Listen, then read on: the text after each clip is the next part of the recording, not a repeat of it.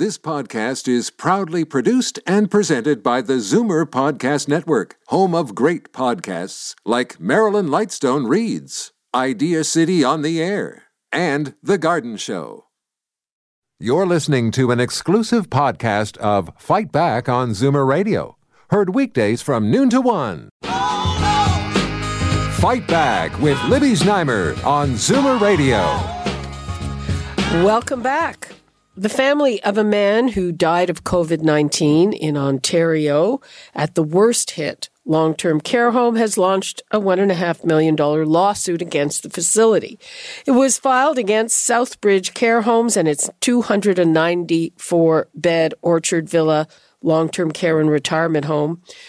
There, the novel coronavirus has infected at least 96 staff and 225 residents, and it's killed at least 72 people. Those numbers are just appalling. The family of former resident Paul Parks alleged that his death occurred as a direct result of negligence and breach of contract. Joining me now to talk about this, Melissa Miller, a partner at Howie Sacks and Henry Law Firm. Hi, Melissa. Hi, Libby. So, uh, tell me about this lawsuit. The family obviously devastated. Paul Parks died back on April the 15th of COVID 19. Yeah, I mean, this lawsuit, I think, is the tip of the iceberg of what we're going to see. Certainly, this is just the first of many families that I've been contacted by to issue uh, lawsuits against Orchard Villa. Uh, and I've also been contacted by families of other homes as well. And uh, I've also filed claims against Lundy Manor on behalf of some families there, which is a retirement home. And, and I was listening to you talk with Jane and Morgan about the long term care system, but the retirement homes have been affected as well by all of this. So this is this is just this is just the start of it. Can you, uh, I mean, what is it that you have to show in this lawsuit? Because I'm assuming that the, uh, uh, the argument would be, you know, it's a pandemic. We were hit by it as was every other long-term care home, uh, whatever those arguments are. Yeah. and Look, I mean, these cases haven't been fully investigated yet, but as evidence has been coming to light, mostly through whistleblowers in the media, people who are actually working at these homes and families who have come out and, and discussed uh, in public and with me what they've seen, what they've been told. It's, it's primarily two issues.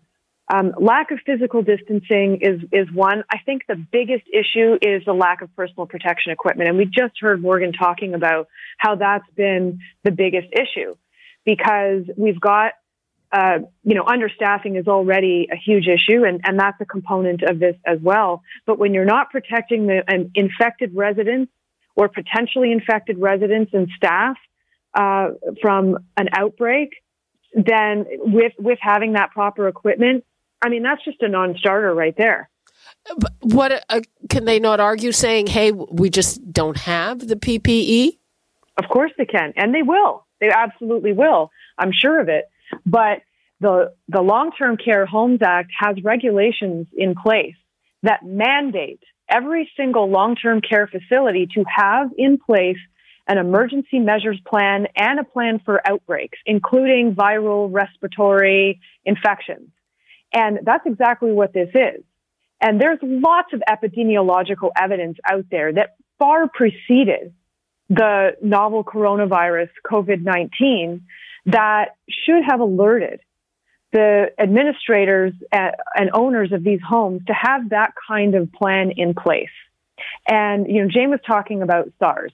We've gone through this with SARS and this is more contagious and, and it is incumbent upon these homes to anticipate what could be an outbreak. And, and let's not forget that COVID-19 is exceptionally deadly to the elderly and are vulnerable but so is the flu, and so are other types of illnesses and outbreaks. So the, the virus itself might be new, but protecting our elderly from viral infections and outbreaks is not new at all. It's been there all along. Uh, yeah, I mean, uh, that was one of the original arguments that proved not to be true. This is just another flu. It's obviously more than that. Of course. Of course. Uh, so, uh, how do you proceed now w- with this lawsuit?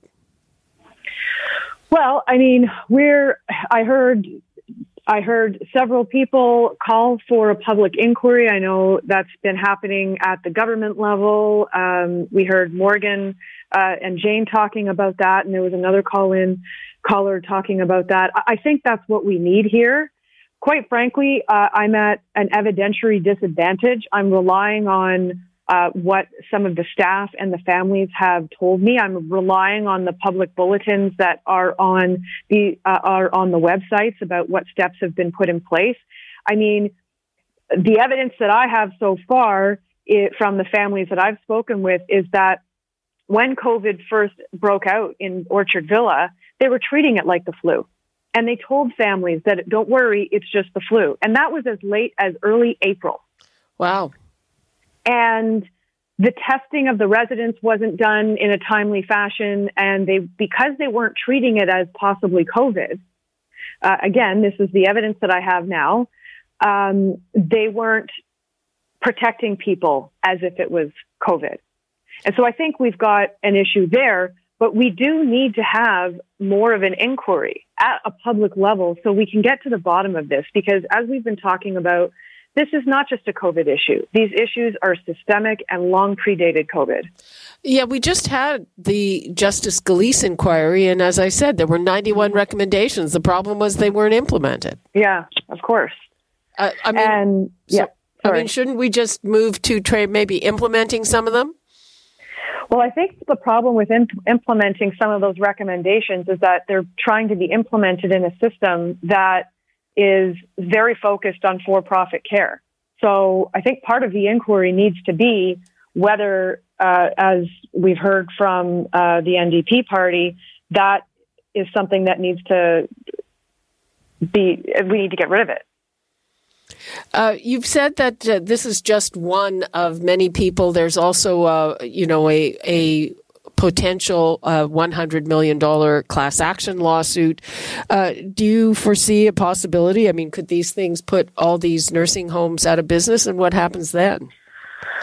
Well, there is uh, most of these facilities will have insurance that will respond, and I I can't tell you sitting here today whether these insurance policies have pandemic clauses in them as an exclusion or not. I don't know. Uh, I also don't know if these homes will have to pay a deductible for the occurrence or for each case. Um, I, I really don't know, but there there is insurance that that each of these homes will have. Whether these homes will have to contribute a, a part of that, I don't know. But certainly these homes are for profit homes and should be held to account. Okay, They're well, taking public dollars. Melissa Miller, I hope that you will keep us updated on the progress of this and, and what happens. And uh, thank you very much for sharing this with us. Absolutely. Thanks so much, Libby. Okay, bye bye. Bye. You're listening to an exclusive podcast of Fight Back on Zoomer Radio, heard weekdays from noon to one. You're listening to an exclusive podcast of Fight Back on Zoomer Radio, heard weekdays from noon to one. You're listening to an exclusive podcast of Fight Back on Zoomer Radio, heard weekdays from noon to one. This podcast is proudly produced and presented by the Zoomer Podcast Network, home of great podcasts like Marilyn Lightstone Reads, Idea City on the Air, and The Garden Show.